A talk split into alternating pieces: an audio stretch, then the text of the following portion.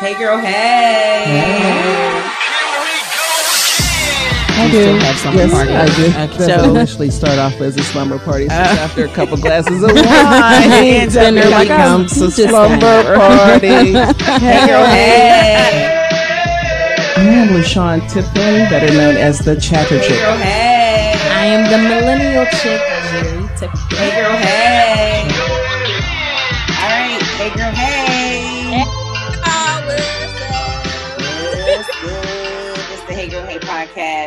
Urban Media today. I am your radio chick, Kiki Brown. I am y'all millennial chick, Jer Jer. Jer Jer. I believe our chatter chick will be checking in, and then we have a special guest, Dr. Angelica Perez Johnston. Of she is CCAC's uh, newest Chief Diversity, Equity, and Inclusion Officer, and so she's going to talk to us about what she does um, mm-hmm. why this position is so important. And I believe she's like the first Hispanic woman to hold this position um, over at CCAC. But we're gonna we're gonna talk to her. She's also my soror. And so, you know, we got that vibe going on. And then we're to talk about, you know, the, the issues that's going on in Haiti, the Haiti migrants, all the trending hashtags, and me so white, uh, missing white girl syndrome, Black Lives Matter, of course, the lack of trust for the COVID vaccine, inadequate education, so many other issues that are happening uh, in our community. So before they check in, we're gonna we're gonna touch on hot topics. You ready? You ready? Jeer, jeer. I've been All ready. Right. we had a lot of celebrity deaths happening this this week within the past two weeks actually we had mm-hmm. michael k williams from the wire um, he's done so many other um, films, but mostly known as Omar on the Wire. Gregg Leakes, Nene Leakes' husband from Real Housewives of Atlanta. Mario Van Peebles died. Um, he was what 89 years old. Uh, he was a, a pioneer uh, in black film and a director. And I, I most, I don't know if you know who Mario Van Peebles is, but I remember him from Girlfriends. And he, do you watch Girlfriends? I vaguely watched that show. I, I so, vaguely. Tracee Ellis Ross's character dated him. Hey, Chatter Chick. Dated him, and she was like real self conscious about dating him because he was so old. Okay. And I remember they had a scene of him. They had they were intimate, and and they had a scene with him getting up out of the bed butt naked and he had like this old body and she was like oh we're talking about mario van peebles and i remember him being on an episode of on girlfriends when um, joan dated that older much older man like he was flirting with her and she was just smitten and he was so old but he knew what to, you know, he knew what to do. So we're talking about um, the celebrity deaths. The chatter chick is now checked in. So we appreciate you, lady. Um, Norm Macdonald, who's a comedian and SNL alum, he passed away. Uh, I was hurt by this. Willie Garson, um, who plays Stanford from Sex and the City. I was yeah. like, oh, Stanford. I know. Yeah. It's crazy. Yeah and uh, he played LaBelle a gay Singer. character, and he wasn't even gay. He wasn't even gay. Yep, and he um, said, "Yeah, was, I, yeah. I, he played it so well." Right. I was like, oh, and he was he was a straight guy, but he says as an actor, no one ever asked when he plays an FBI, was he really an FBI? He says he's an actor. he was really good. He was like, if I were looking for a gay male friend, he would have to be on a Stanford level because mm-hmm. he was he was Carrie's best friend, and that was her. You know, she was his Judy, and so that was the relationship that they had. And they did everything together. So mm-hmm. I I I heard that one. That one kind of hurt. Um, and Sarah Dash from LaBelle, um, the LaBelles. Um, yeah, the LaBelles. LaBelles. Yeah. Right. Kitschy, kitschy, yeah, yeah, gaga. Right, right. She passed mm-hmm. away uh, this week. Uh, also, a tremendous loss. Actor AJ Johnson, probably know him as Ezal from Friday. I watched him on Def Comedy Jam and um, Players Club. And, Players Club, yeah. And, uh, but he he died suddenly. A cause of death, of course, has not been released. But the the, the story behind his this tragic loss was his wife um, created a GoFundMe page um, to help raise money for the funeral. And folks were like, Mm. he had no money. I ain't surprised.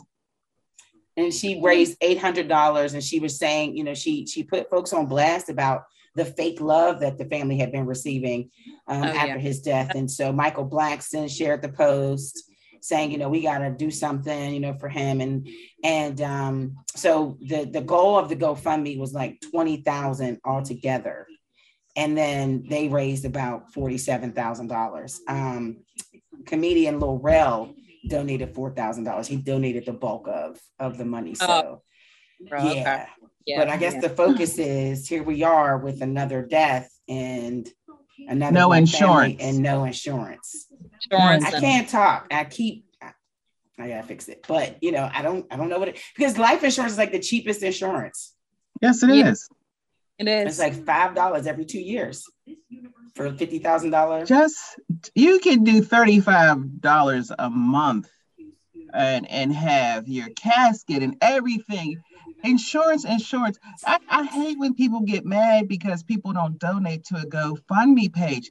Like, get your affairs straight. He Mhm. that's pretty selfish not to have your affairs straight. Why? Because people think, oh, I'll be dead. I'll leave it on to somebody else. That's selfish. Take care Mhm. of the business so that no one else has to do it for you. They're suffering. Mhm. I mean, that's kind of that's kind of embarrassing. Yeah. Yeah. Have to do that. I Yeah. I don't want no GoFundMe page. Mm-mm.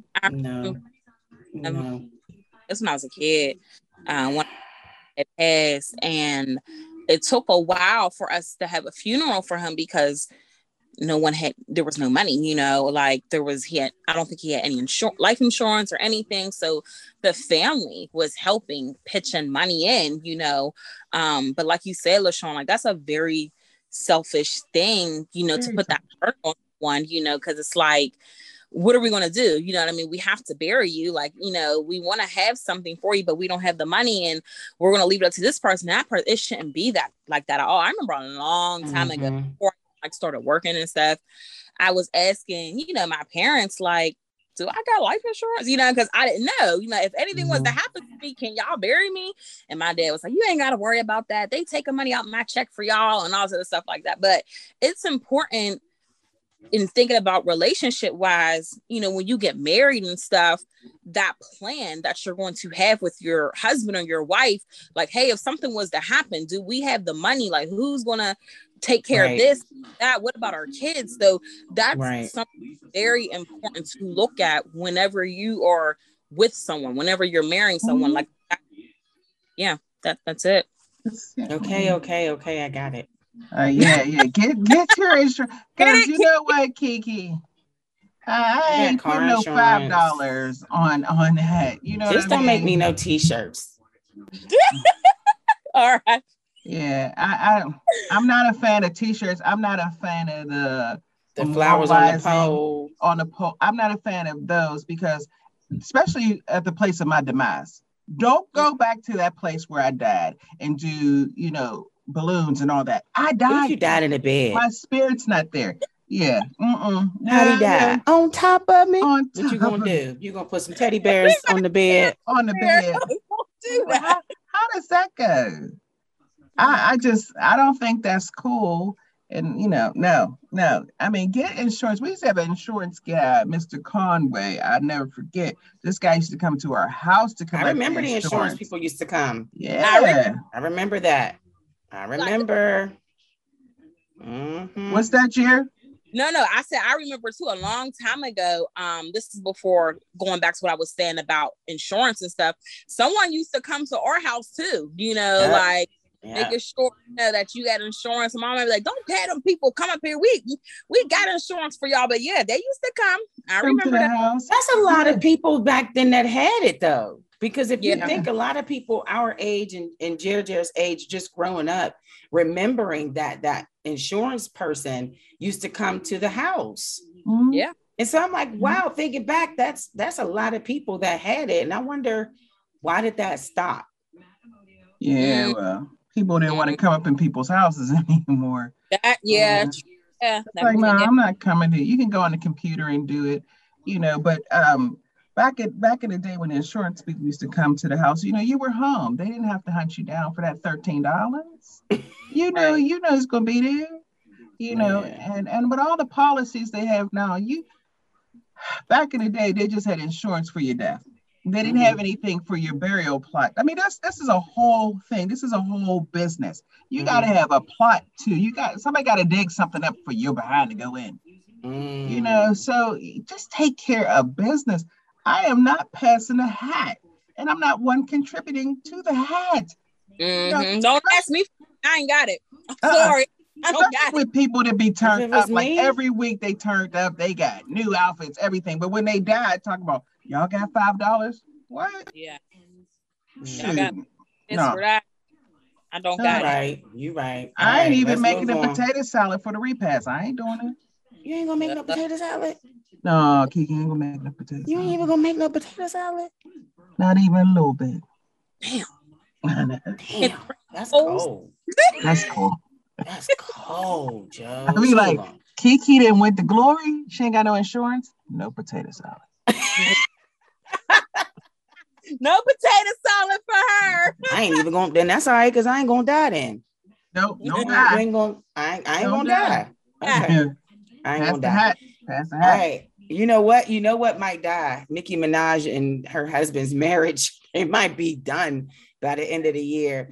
Uh, we're going to switch gears and talk about this drama. So I believe the woman's name is Jennifer Hough, H O U G H. She is the alleged rape victim of Nicki Minaj's husband, Kenneth Petty, and she shared key details, according to the Jasmine brand, surrounding her lawsuit against the couple in an exclusive interview on The Real. Jerry, Jerry, you saw it. There were clips all over social media, and they even extended the conversation about sexual assault and rape. So, according yeah. to Hough, Nicki Minaj and Mr. Mm-hmm. Petty have been harassing her to recant her claims that he raped her when they were teenagers. She mm-hmm. says that um, that the alleged intimidation that she's been receiving from the couple started after he was arrested in California for failing mm-hmm. to mm. register as a sex offender. And then the ladies um, uh, of the real, uh, well, I guess, you know, she was talking to the ladies. And so she became emotional and she explained everything that she had gone through because she refuses to shy away from her truth when asked why she publicly, why she's coming public now. She says, I'm tired of being afraid. So, and you know, I'm, I'm, just jumping through lines here. She says, so the only way not to be afraid is to continue to speak up. I commend her because yeah. a lot of accusers don't, um, they don't come forward. And so, uh, you know, it's kind of hard for you to believe them when they don't come forward and you think, oh, they just want money. And I've been that person. I've been that judgmental person. Like, oh, they just want money. There has to be, you know, um, something. But for you to come out in in front of a camera, in front of an audience, and put your like, I don't care, knowing that you've been harassed, knowing that you've been threatened, and you're like, I don't care. This is my truth. If something happens to me, you know who did it. Mm-hmm. You know exactly. Um, so you know, uh, Jerry, you said you watched the interview. Yeah, so I had, um, you know, it was on the Shade Room, like they showed clips of it, mm-hmm. and uh, at work today, I was able to watch the full interview with her on there, and it was sad. You know, it mm-hmm. I, it was you could tell like she's still hurting, and you know, she tried to move past it, of course, but when he got arrested, it brought things back up. Um, and you know, I hate the victim shaming. You know, I, I that's what I don't like, and this is why women are scared to come forward. We see it all the time. You know, with R. Kelly uh, case being the biggest one. You know, the minute mm-hmm. his victims were coming out, things were happening. You know what I mean? Like threats and um, you know, didn't the one girl's car get caught on fire, stuff like that. And I remember in the interview she was saying she had to move multiple times and was scared for her children you know that's a tough situation you know to be in and um I didn't know that they offered her money to recant her story. That was new to me. And I'm like, what? You know, and she didn't take the money, which I applaud her. Um, you know, wow. definitely you should not take the money um, you're not going to pay me for you're not going to shut me up. Shut me up. You know what I mean? Mm-hmm. That's that's cool. Um, so I just hope that um, you know, she finds peace within the situation and um, you know, it just I just hope This that is gonna cost Nicki Minaj. He don't have no money. yeah, that's because yeah, it's because And of when you start dipping in her coin purse, that's it. That that's what you got, yeah. cheddar chick? I got my juice Um, box. Obviously, you got a sippy cup there. Is that a sippy cup? Yeah, it look just like a sippy cup there. but anyway, with, with with this, I mean, how long have these allegations been going on, and Nikki's still been I with think him? since they announced that they were together, because when she started dating him, because they went to high school together, Mhm. I think, and they they rekindled or something relationship or whatever. And he's been get because he was in prison. Mhm. a couple Um, times. and as soon as he got out, like it was like, mm, you know, he liked touching folk and like what? And she didn't Mm. care. And I mean, if you want to save your, I- I don't want to. My point exactly. She didn't care, mm. and she doesn't. So Right. Wait till them um, coins. Wait till she start having No. to pay legal No. fees, and you're gonna be like, you know what? you knew this. You knew this was coming from the beginning when you got with him, yeah. and and all these things were against him. Or she can possibly think that he is innocent, and maybe he could be. I don't know. But didn't he Um, have a guilty plea or no? No, I'm sorry. That was for if he okay, never mind. That was something different. It's for because he didn't register as a sex offender, he pled guilty uh to doing that. Okay. Back then he okay, never mind. Wrong thing. So Ma'am, The- you gonna have to do something with your man. That's it's a little Mm. raggedy. You gotta take care of your son now. So um, think of your coins, Nicki Minaj. You know what? her son. She got a kid. Mm-hmm. Oh, You I ain't know. I know. I haven't talked to her in a long time. I can't. Yeah. So speaking of coins, let's keep it moving. Karen Civil, do you know who that is? That that'll be a no. That's a no. She's actually a marketing guru. She's like big, clearly not successful. If LaShawn don't know who she is. I know. I know. I'm sorry. Marketing maven uh, from the Baller. Marketing, and I don't She's know. a marketing maven. And this is according to the Baller Alert. She has been trending on social media over the past few days, being accused of taking advantage of former clients Jessie Woo, Joyner Lucas. Um, and she's even been accused of and admitted to hiring a hacker to take down Hollywood Unlocked's Instagram page. Uh, now, another accuser has come forward alleging that Civil scammed Haitian nonprofit organization Sow a Seed.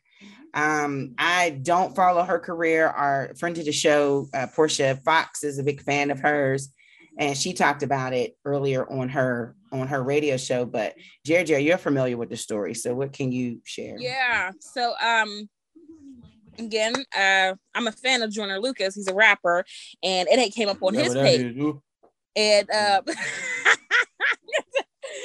he's he's he's a good rapper, but Yeah. he had posted past um screenshots and text messages and all all this Oh, information. he had receipts. he had receipts and this was from when he first came out years ago this is from like 2016 or whatever and um you know of him getting scammed out of like $60,000 and Mhm. he was saying, you know, I'm I gave you all my money. That's all I had. Like I started from the bottom. I had nothing and I worked hard for this money to get to you so you can help me with my brand and you know all this other stuff. And it was they was going back and forth. And he even had um screenshots of I guess her people saying making up something so that he can um tweet it. You know what I mean? Saying like, oh, what I said wasn't you know, was false. Karen didn't do this and that. He's like, no, I'm not doing that stuff.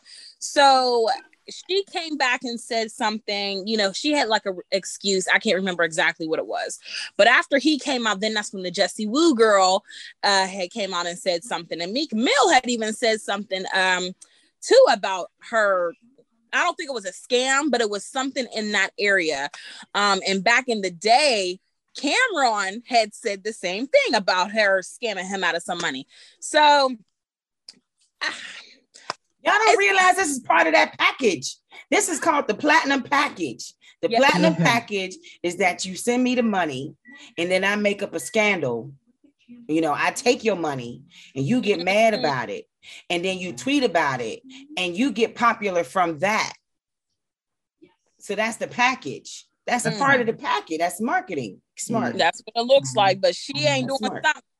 And And this is why people don't invest in these uh I, I watch I see on social media all the time, you know, these social media marketers or social media managers, and they're like, we can increase your followers, we can do this, but you only have like 300 followers or you have 100 and such and such followers. Um, and so watch that, watch, you know, what you what you th- doing things organically is okay. You just have to be Right. patient. You just Yeah. have to be patient um, and just keep everything consistent. And you know, I I don't know who Karen Civil is, and hopefully, you know, she's a marketing person. She'll know what to do to get Mm. out of it. LaShawn, coming from a marketing person, what do you think? I'm yeah. sorry, I'm a marketing person as well. What, what Oh, do yeah, you- too? But you, but you, but you gave your piece. You gave your piece. Uh, Kiki. Oh, yeah, I'm we- gonna be okay. that, we know I'm gonna be over here. So that's what she's. You, yeah, drink your sippy cup. So, I mean, I, I, um, like I like. I'm a marketing person, but I'm not a social media person, so I don't have That would be a me. lot of stuff. Yeah, Yeah. so Kiki's all social media. I can I can tell you how it should look and things like that. And yeah, social media is a big thing, and I go for it. But it seems like I don't know. It depends on her clientele list if she really did something wrong. Like she has a big clientele list, and some people get angry. Like they got the platinum dating package, but they didn't get the right date that they thought they were going to get with that package. So then they get mad, like she didn't look like what I wanted. He didn't look like what I wanted. So then people get mad. So it depends on how long her clientele listed if she did something wrong. Because I just googled her and she's worth millions, and she's been out for a while. Because people were giving her money, that's why she's it's because she's yeah, yeah. So she had the, she had the Ponzi scheme. She had the Ponzi scheme now. But that's the hard thing about marketing because some people like if they get big hits, they're they're like thinking you're wonderful. And then but there's a there's a time limit to marketing. Like after a while, you get this package, then I stop doing the marketing for you. You know, you Mhm. gotta boost yourself. And if Mhm. you don't, and it keeps going like this, don't talk stuff on me because you didn't work the plan. Right. you know, because uh, people get really upset about that. Like, I thought that I was going to do this. I take what you give me, try to make it bigger. But if you don't have a whole lot to put into it, I, I'm fixing it up. And you know? got to work too. It can't just be work. it can't just be me. You know what I'm Right. saying? We all got to work together. Um, everything that I'm doing is to my audience and your audience, but also your audience. You know, you have to, you got to work too. It's it's your investment. This is your time. This is your brand. You don't just say here and then walk away. Like you still Right. have to be invested. You got to know. You got to do your research too. You can't you can't just assume that because they have a popular name that you know even with me you know i i don't have a popular name but people you know that i have a social media management company. So what you do is you go to my clients and you say hey what's it like working with kiki? So are you good with working? Like is she trustworthy? Is this like is it worth the money? Is it good? Da, da, da, da. you know what i'm saying? And and then that's how you go off of it not just off of somebody's name. So yeah well she Do be your all right homework. Do your homework. she be all right. So um, we're waiting for Dr. Angelica Perez Johnston, who's going to join us today. And she is the Chief Diversity, Equity, Inclusion Officer for CCAC. She's also my soror. Um, we're going to talk about what she does and why she's the first Hispanic woman to take that position. Um, like she's a Hispanic woman who passes for white. She'll tell you that. Um, and why she's in that position talking about diversity. So yeah, like she's she's Hispanics, super she deep. passes for. She passes for. Listen, This is imitation of life. listen, and she's checking in now. But we're before she before right. we we talk to Angelica, because she going, hey All sis. She's hey sis, we are live Hi. on Facebook before you curse. It happens. we are live on Facebook, and it, and you're it's Angelica, correct? Yeah. See, and Helica. Okay. Or Dr. APJ, whichever or. Dr. APJ. So, Oh, so um, the H is silent. I mean, the G is silent. The G is an H. Yes. Helica. all right. So before we talk to Angelica, we're going to go through uh, who the F cares news. So you are in here, perfect timing. All right. This is basically top stories, hot topics of people, news stories that people are just like, So who cares?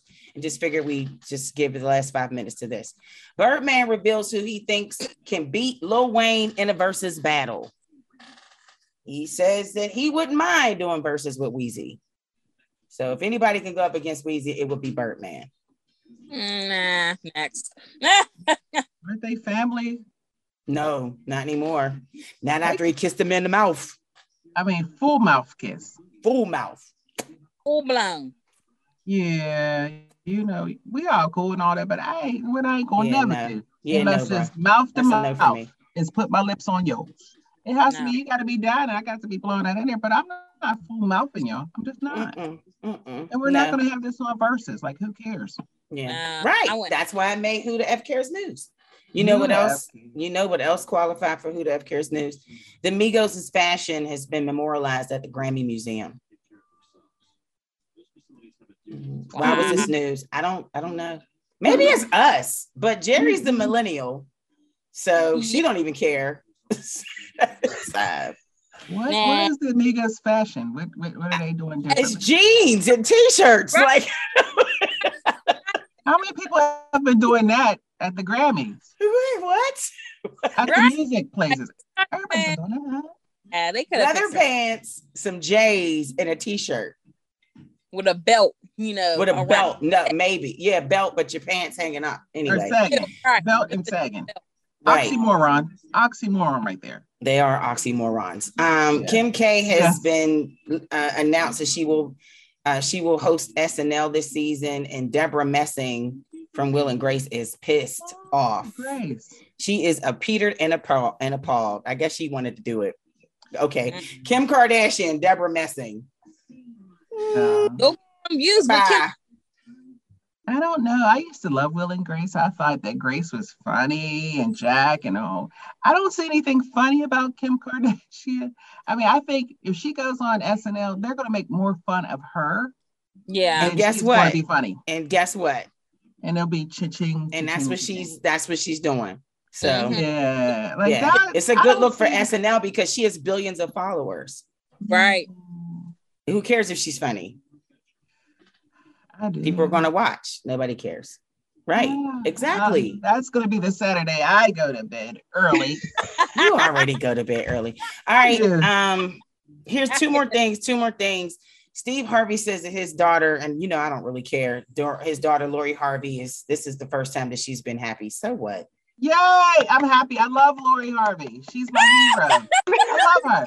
Kiki can't stand her. Kiki, you're such a hater. You don't like you. This is why you don't like Lori because she's dated. Multiple, You've been calling Lori Harvey and telling her that I'm hating on her, and that's why she's Yes. been with Michael B. Jordan longer because you've been telling her that I don't like her. Love And she's like, "We're gonna prove Kiki wrong." Mm-mm. I love her because she dates multiple people because she's dating. So that's what you do. You got to figure out which one you like. Don't she hasn't settled. I love her because she doesn't settle. So Yeah. now she found someone that she really liked, which is Michael B. Jordan, who happens to Mm. be one of the finest guys. I And find myself happy. swiping past him. If there's ever, Hater. I, I'm going. All right, last one. Hater Last one. eggs I and can't. sta- bacon. I can't. Shut hater up. eggs and bacon for breakfast, Kiki. with cheese, with cheese With and cheese, hater eggs and potatoes bacon. and potatoes and Not a potatoes. I know. So here's the one I think you guys will laugh. I, Angelica's been laughing all the time this whole time. R. Kelly has declined to take the stand at a sex trafficking trial. Sorry, I almost what you gonna say? Um, y'all trying to kill me? Robert, Robert. Oh, Oh no. Y'all trying to kill me? So he declined. to Guilty. Just go. We don't need to, you got died. a He- videotape, sir. You don't have to take the stand to videotape. What are you gonna say? Like, what could you? That ain't me. Where are you What showing me? Wasn't me. What me? No, actually, that's not me. I don't know. That's who not that me. I don't know whose butt cheek that is. It's not me. I don't. Not I don't know what you're talking about. Well, it wasn't Do me. your time in jail. Do your All little right. break. He's already done guy it. Like time served, basically. He's been in there for like Let 10 your years. Go all the way back like this. I don't know. All right. Stop, So that was who the who the F cares news. Uh, we're going to take a quick break. We have Dr. Angelica Perez Johnston here with us. She is the new Chief Diversity, Equity, and Inclusion Officer for CCAC. We met um, and she just blew me away just in our lunch conversation. I was like, damn. Let me tell you something before we go to break. So we're talking, and Helica, I, I swear, she is the most confident person I know. We're in the sandwich shop, and there's nothing but Caucasian men up in here. She was like, you know, the problem with white people. I was like, mm. like She's like, let me tell you, and another thing, and I was like, and something else. Right? Good. Okay. No, no, I'm I'm I'm I'm embellishing a little bit, but let me tell you no, something. That's, that's pretty accurate. okay. That's pretty good.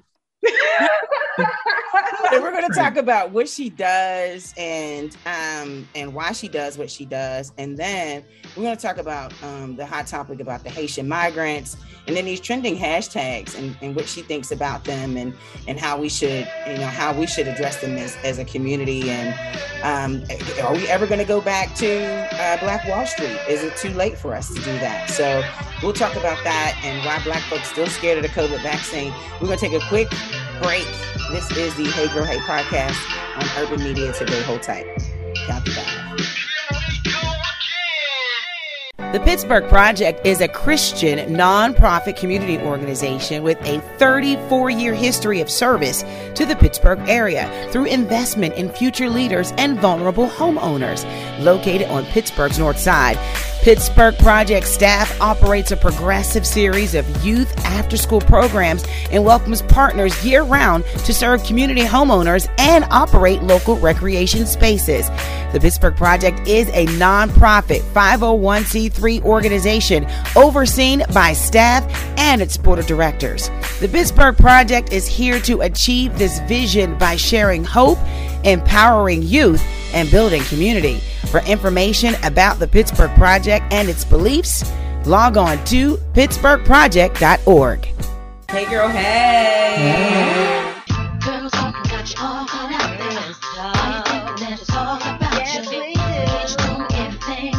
Hey girl, hey.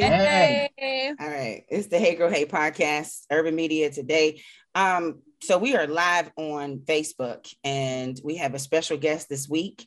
Um, she is my so sweet soror, Z5, uh, Dr. Angelica Perez Johnston. Do not call her Angela. Do not call her Angelica.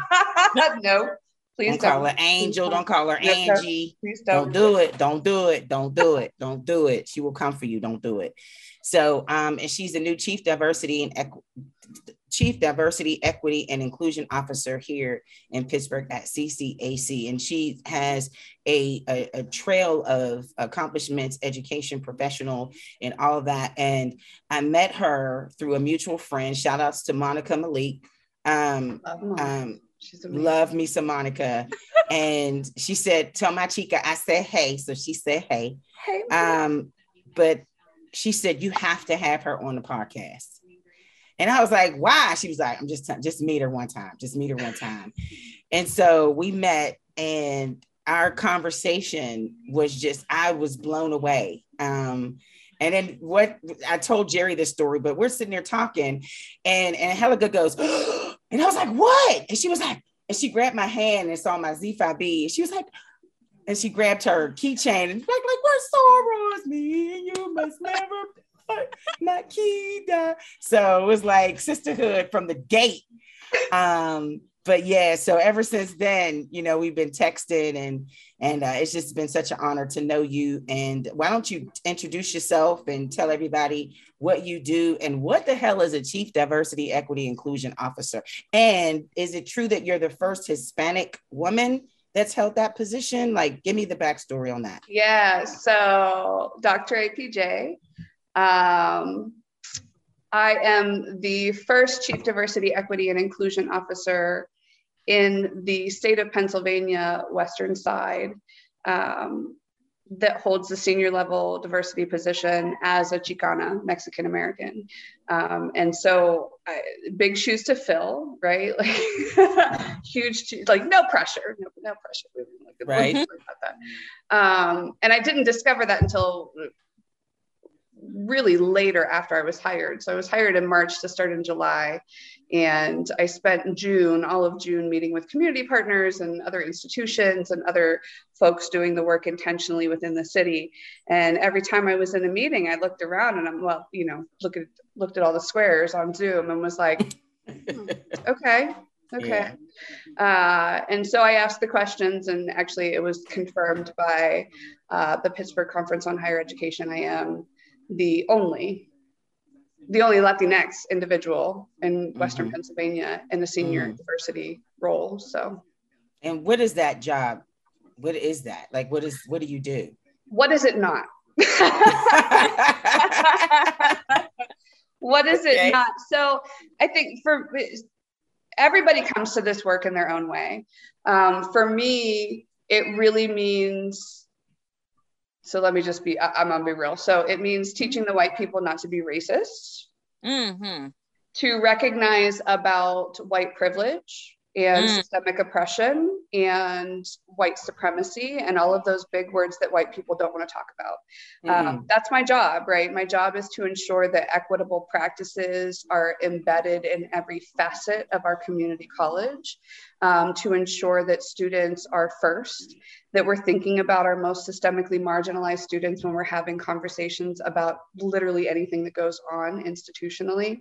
Um, and so I have the privilege and honor of being the voice in the room for all of our marginalized communities that don't have a seat at the table, which is huge.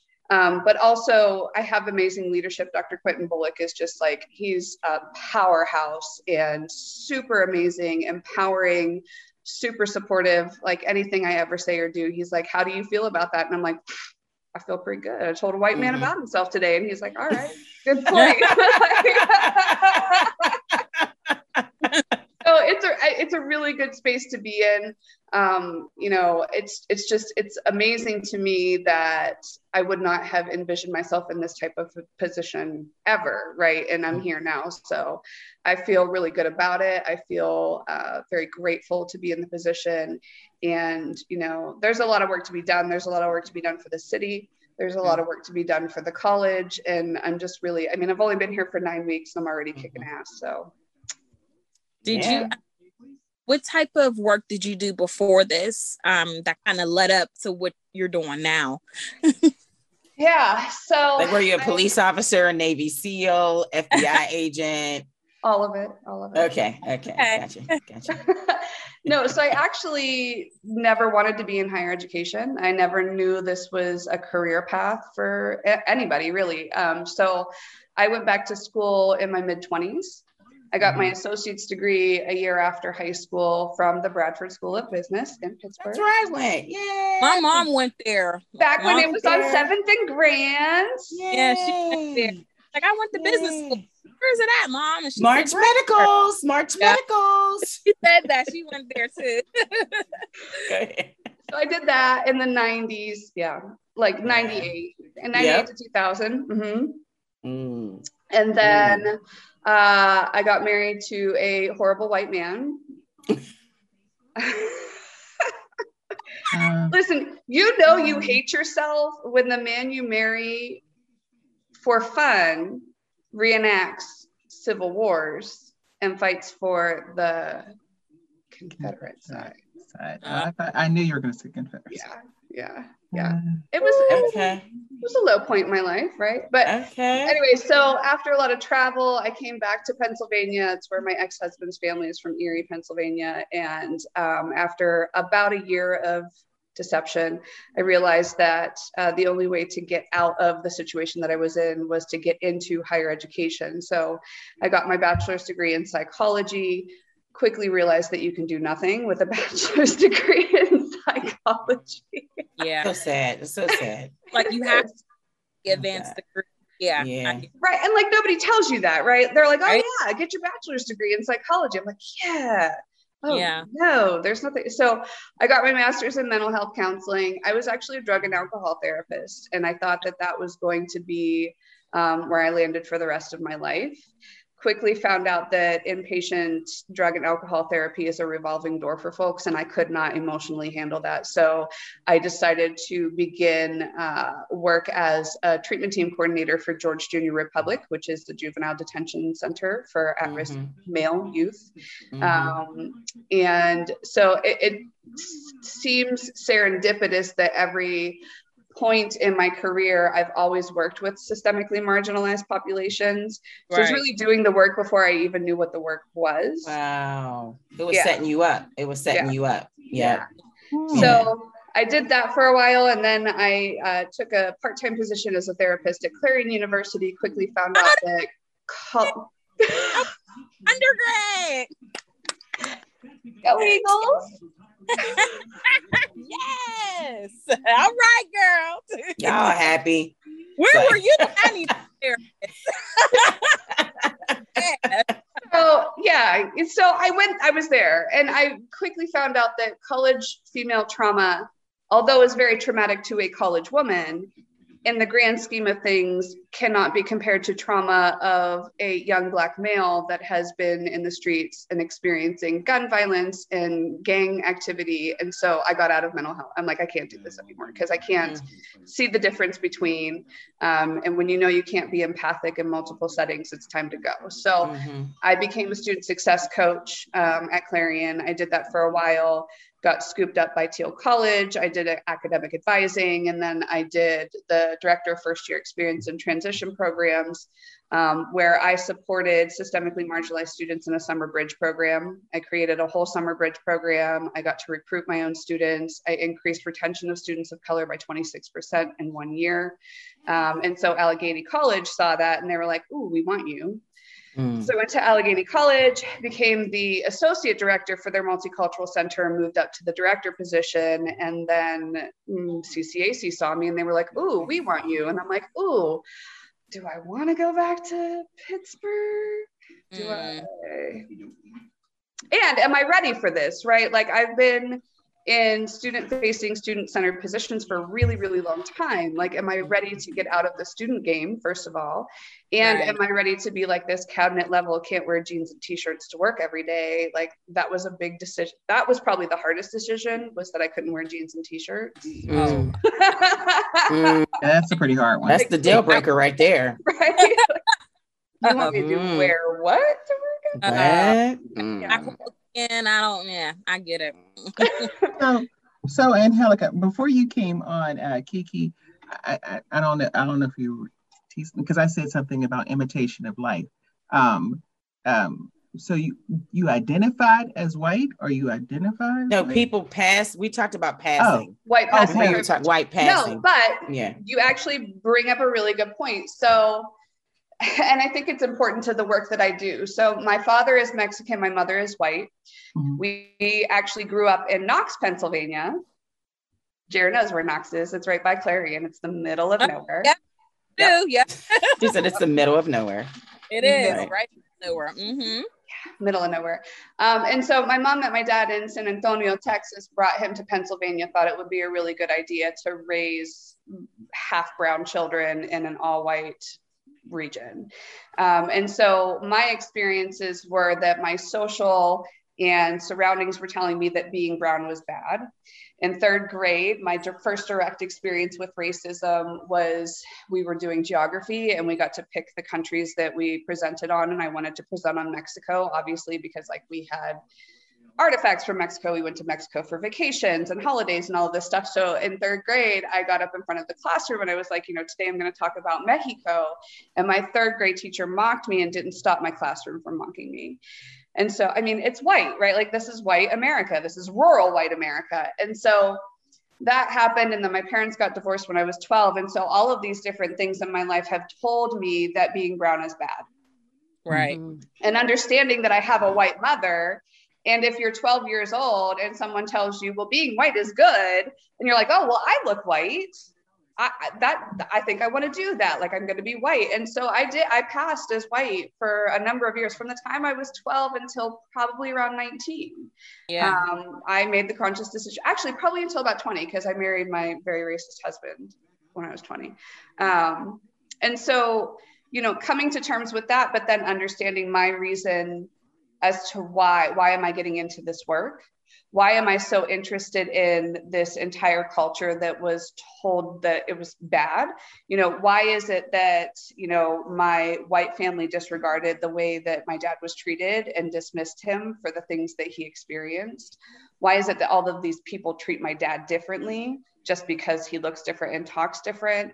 And so I started to ask questions about myself and who I was. And then I got really amazing mentors that were like, no, honey, you're not just white. Like, can we mm-hmm. have a conversation about this? I'm like, well, I mean, I look white. And they're like, yes, yeah, okay, but let's explore that. And so, you know, my whys got me to a point of realization in where biculturalism intersects, right? And so finding out my whys then led me to finding out whys of other marginalized communities. And finding out the whys of other marginalized communities then really led me into a place where i could intentionally do this work. But then i can sit in the room with a bunch of white people and be like so tell me about your white experience. And they're like oh this is the white diversity lady. We're going to really like tell her the things that we wouldn't tell any other person. And so then you know by the time we get into the middle of the conversation i'm like okay so my dad is mexican. Then they're like oh oh we we really said that in front of mm-hmm. right? So it gives me opportunity to see things that other people of color tend not to see. But that also affords me opportunity to process that experience with a white person and be like okay so this is why these things are problematic right? And this is why we need to think of things in different ways. And this is why we talk about white privilege. And this is why like when i present and facilitate in conversations my white passing privilege is the first thing that i acknowledge because I want other white folks in the room to realize that if I'm a woman of color and I can I can acknowledge and accept what my white passing privilege affords me mm-hmm. in spaces and places, then you as a fully white person should not be like this should not be an uncomfortable conversation, right? Like this should be an intentional conversation about like, okay, so what can I do? Understanding that I have white privilege, how can I then advocate for systemically marginalized people that don't have a voice in a lot of these spaces. Yeah. Right. So you were right. mm. Wow. Yeah. Yeah. yeah. yeah. I mean, I, I think it's I think it's it's it's unique. Um, I celebrate that. I mean, because people we're all mixed with something. Yeah. And but it's it's really unique, like because you have you get to see both sides that you're mm-hmm. mixed with like I, I say I'm African American, but because that's what I see with my parents. But if I go, you know, deep into the roots, we're mixed with a little bit of everything else. A little bit of something, mm-hmm. yeah. You know, a little bit of something. So, but you have the opportunity to see both sides. And, you know, um, I know earlier we were talking about uh, Mario Van Peebles who passed away, but he did this movie called The Watermelon Watermelon Man or something, where a white guy went to sleep and woke up. No, a black guy went to sleep and woke up white the next day, mm. and and this is movie like it's a blaxploitation movie. That's what he's famous for. Mm-hmm. So when he died today, they really talked about that. So in that movie, he woke up and when he he had so many privileges, like he was like, mm-hmm. you know, why would I go back to being black? You know, mm-hmm. like, but you you get you get to see like both sides of it. So I think that's a good position for you to either for to correct people who don't know, who think they they can open up to you and tell you their wrongs, and you have the opportunity to correct them. So, um, I, but I also want to be clear because then, you know, we get into these spaces where people are like, well, you know, she's a woman of color, she has white passing privilege. And so we can tell her these things, but then we can say, oh, I know how you feel. No, you don't know how I feel because mm-hmm. I have lived in a world where I am too white for Mexican spaces and too Mexican for white spaces. And I've had to sit in conversations where someone calls me a white woman. I'm like, well, who are you calling white? And they're like, okay, but are you living that genuinely every day? So I've constantly been, been questioned about my identity, right? And then on the flip side of that when i'm talking about like experiences of my black colleagues and friends and people are like oh i know how they feel you will not i will not ever not even you i will not ever know the experience of my Black sisters. I will not ever know the experience of a Black woman living in the United States today. I will never have that experience. So I can't say, oh, I know how you feel. I might want to understand. Can you give me a little more about that experience so that I can empathize with you, so that I can collaborate and try to find ways that we can be more intentionally supportive? But I also want to be clear that that's not ever going to be my experience, right? Like that's mm-hmm. not ever going to be my lived experience. So I can't like when people are like, oh my gosh, I know how you feel, you don't, right? Like, and I'm not ever going to diminish that. So, like, when I have conversations, especially in the college setting, my big thing for this year, and I was sharing this with Kiki when we met, is that I want, as a city, but also as a college, to look beyond the dichotomous perceptions of diversity. In the city, we're very much it's black or white, it's male or female. It's all of these binaries, right? And it doesn't acknowledge that there's a large Latinx population. We have refugee and immigrant populations. We have the largest LGBT mm. youth population that is homeless in the state of Pennsylvania. Like there is intersectionality everywhere around us. But when I say that, white people are like, oh, she's not going to talk about the black people all the time. And I'm like, oh, no, no, no, don't get it twisted because we're still centering black voices because the black people of the United States are the most marginalized, right? And so we can't have a conversation about all of these other intersections. I'm not talking about the oppression Olympics. What I'm talking about is we have to center the voices of the most marginalized in order to be intentionally supportive of all of our marginalized communities.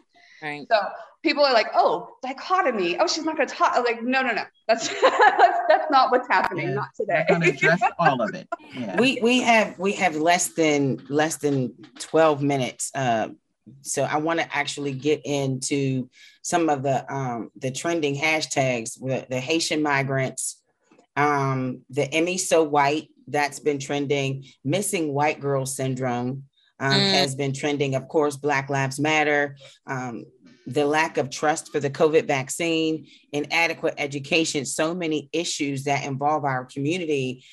Like, where are you with that? What's the conversation like? With you and your your your i don't know your husband or your coworkers? Like how do you address these things? How do you even look at these these types of things? And then um, c- can we ever as a people get back to a black wall street?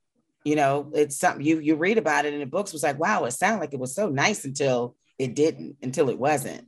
Mm-hmm. you know what i mean? How do you address these these types of topics? Um well you didn't even work with students. This is like staff so. I mean, there was a so, time. There was a time. Yeah. There was a time when I worked with students, mm-hmm. and I mm-hmm. miss those times very much. Um, so full disclosure, my new husband is also white, mm-hmm. actually extremely white. He is ginger, which means he's like the whitest of white. I don't think I could pick a whiter man if I really tried.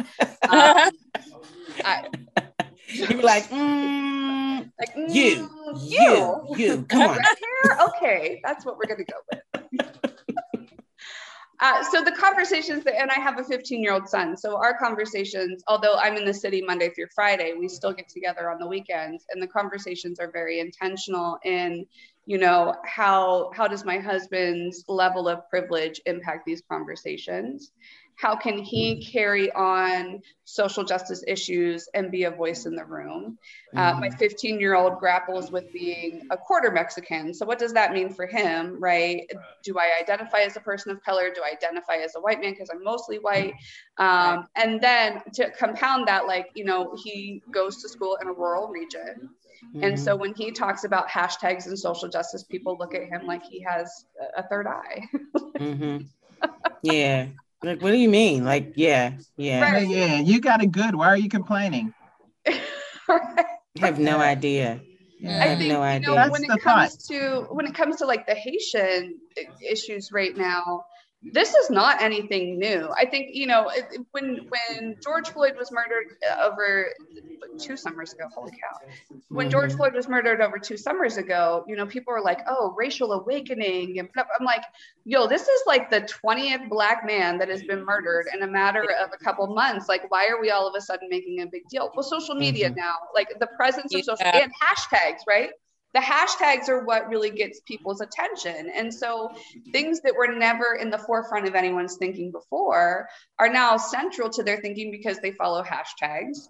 They Mm. follow hashtag BLM. They put the Mhm. little black box on their Instagram. And so the conversation then becomes what are you doing beyond the hashtag? How are Right. you actually mobilizing and being intentional and supporting, right? Like the Haitian migration issue is not one that just happened overnight. This has been an issue for years and years and years from the Trump administration on, right? Like Mhm. Mexican Americans were being detained the minute they crossed the border. Yeah. Mexican women were having hysterectomies done without permission. Like these are Mm. not issues that are new.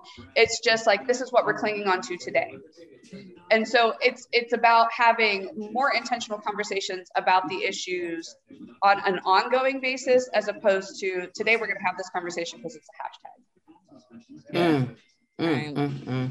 In, in, Um, in reference to the Haitian migration, I had gone to Haiti for, I was there some years ago for about a couple weeks. I was in Haiti just before their big attack, and um, and now I mean Haitians have always been here in the United States. Right. So when I see those pictures, it's so disturbing It of a man on a horse. You know, it, it's, it looks like you know he's running from slavery. Yeah. I was- This is the United States. a lot of the images on social media have compared that moment Yeah. to the the the the lynching or not the lynching but the hunting of slaves and, Yeah. and Yeah. stuff like that and so now it's like you see it and you and you still hear the conversations um you know in the comments that well they shouldn't be here well well they're they're humans we care more about a pit bull Mhm. you know what I'm saying? Like a dog being left in a car. And you know, I love my dog, but but America will we will hunt you down if you treat it if you mistreated a damn poodle. Yeah. But we have we justify why it's okay to whip a grown human being who just wants a better life for his family because Right. living in Haiti is dangerous Yeah. for him. And, it's And so like he wants to come here to the land of the free. Mm-hmm. and so to to come here to a place where he can find freedom and take care of his family but he's being hunted down. So not only did he come from one toxic environment but now to another one. And those who just cannot relate who aren't familiar don't see the connection. Well you Mhm. know he should be you know he shouldn't have done it this way. He shouldn't have but yet Yeah. we can't wait. We can't you know we doing fundraiser you know thousand dollar plate dinners to save the poodles and making car- cardboard straws to save the turtles and i get it save the turtles i get it but what about human lives? So how Yeah. do you change the you know we, we only have five minutes so quickly how do we change that how do you change that conversation? What are you doing angelica to talk to your staff and to teachers or educators those who you know make those comments or feel that way and and and tell them like no that's not right that's not cool. How do you get them to to think differently so you can't have the conversation about immigration issues without acknowledging the the bigger conversation of white privilege and people not being able to accept their white privilege. Mm. and so for me right now and systemic oppression you know like it, for me while those topics are very important and i'm not disregarding them I- I'm on a mission to educate our faculty, staff, and students that identify as white Mhm. on how their privilege interplays with all of these issues right like how how can you be more cognizant of the harm that's being caused by systemic oppression by white people right and the only way to do that is to understand your position and privilege and how that privilege then can basically annihilate an entire people Mhm. just because you want to continue to advantage from your position in white privilege, right? So before we can even come have the conversation about how to be intentional of supporting systemically marginalized students, people need to recognize their identities and how they impact the work that needs to be done. Right. So I would love to say, hey, we're going to sit down and have a conversation about Haiti today, but we're not there yet. Like, we're not at a point where we can have a conversation about how other people are being oppressed because you can't even understand how you are contributing to that oppression. Right. Right. And so that's a bigger conversation to have before we get into the intentional conversations about how we can be supportive. Wow. Okay. And I wish we had more time. There's so much. I, I knew we were going to need more time. That hour Anyway. goes by. An hour goes by quickly. Uh, wrapping up uh, Hispanic Heritage Month. So sorry we didn't get a parade October On St. Patrick's last- Day. October 15th. You still got three weeks, man. We can do it. Okay. All right. Yeah. Uh, um, Melanie was pissed off that there was a St. Patrick's Day parade during Hispanic Heritage Month. I was like, oops, she was hot. So Oh, anyway, I know. I know. she was hot. If you, if, We'll if get you one know in Melanie, you know Melanie Malloy. She threw a lot of f bombs. She was pissed. All right. So, Angelica, how can we reach you? How can we get in touch with you and find you if if we can? Like, how can we find you if, if someone was watching and wanted to ask you some questions or whatever? Good luck finding me. Uh, uh, yeah, I'm, I'm pretty private in social media. Uh, LinkedIn, Okay. Dr. Mhm. Angelica is the first name. So if you search me in LinkedIn, it's Dr. Angelica. Like that's that's how you find me Mhm. um, on LinkedIn. You can always email me at a Perez hyphen Johnston at ccac.edu. Um, I'm more than willing to have the conversation. I also think that like going beyond the institutional walls. So this is part of my my bigger concern is how do we educate our communities, right? Mhm. So like we're a community college, which means we should be reaching far beyond our institutional walls. So Mhm. you know, if there are folks that are interested in having community conversations or wanting community trainings, those are things that I'm very much interested in, in, in facilitating because I think it's important to the work that I do. So Love that. Thank you so much for being here, Soror. Appreciate you. thank you, Soror. Yes. Um, this is the Hey Girl Hey podcast. I'm your radio chick, Kiki Brown. And I'm the chatter chick, LaShawn. And I'm y'all millennial chick. Jeer, jeer. Dear Jen- so what are we gonna give Angelica? What's her what's her chick name? The inclusion chick. I want to say, yeah, equity and inclusion. inclusion chick. Okay. Equity and Mhm. inclusion chick. Okay. I like it. Mhm. I like it. This is our Mhm. fourth season. You should be able to get in touch with us now. You should be Yeah. able to find us on social media, the Hey Girl Hey podcast. You, we're everywhere. Um, you can. We're everywhere. We're on SoundCloud. We're on, um, what Podbean. We're on. Oh. We're on Apple Podcasts. We're everywhere. So just find us. Okay. Yeah. Yeah. Hey Jerry, when did your hair change? I mean, in the beginning, I don't know what happened. I Wait, did she change while, while Angelica was talking? Something happened. I just happened to look. I was like, my hair wasn't like. All right, take the real Jesus and turn on them Lincolns. All right, that's it. Thank you so much for joining us. It's the Hey Girl Hey podcast on Urban Media Thanks, today. You're listening to Urban Media Today Radio, your station for classic soul, R&B, old school hip hop, gospel, smooth jazz, and more. Listen online at urbanmediatoday.com or download the TuneIn, Live 365, or Urban Media Today Radio apps. They're free, so take us with you. It's Urban Media Today Radio. The views and opinions expressed on the Hey Girl Hey podcast do not necessarily reflect on the official policy or position of Urban Media Today and Urban Media Today Radio. Any content provided by our guests, sponsors, or advertisers are of their own opinion and are not intended to malign any religion, ethnic group, club, organization, company, individual, or anyone or anything.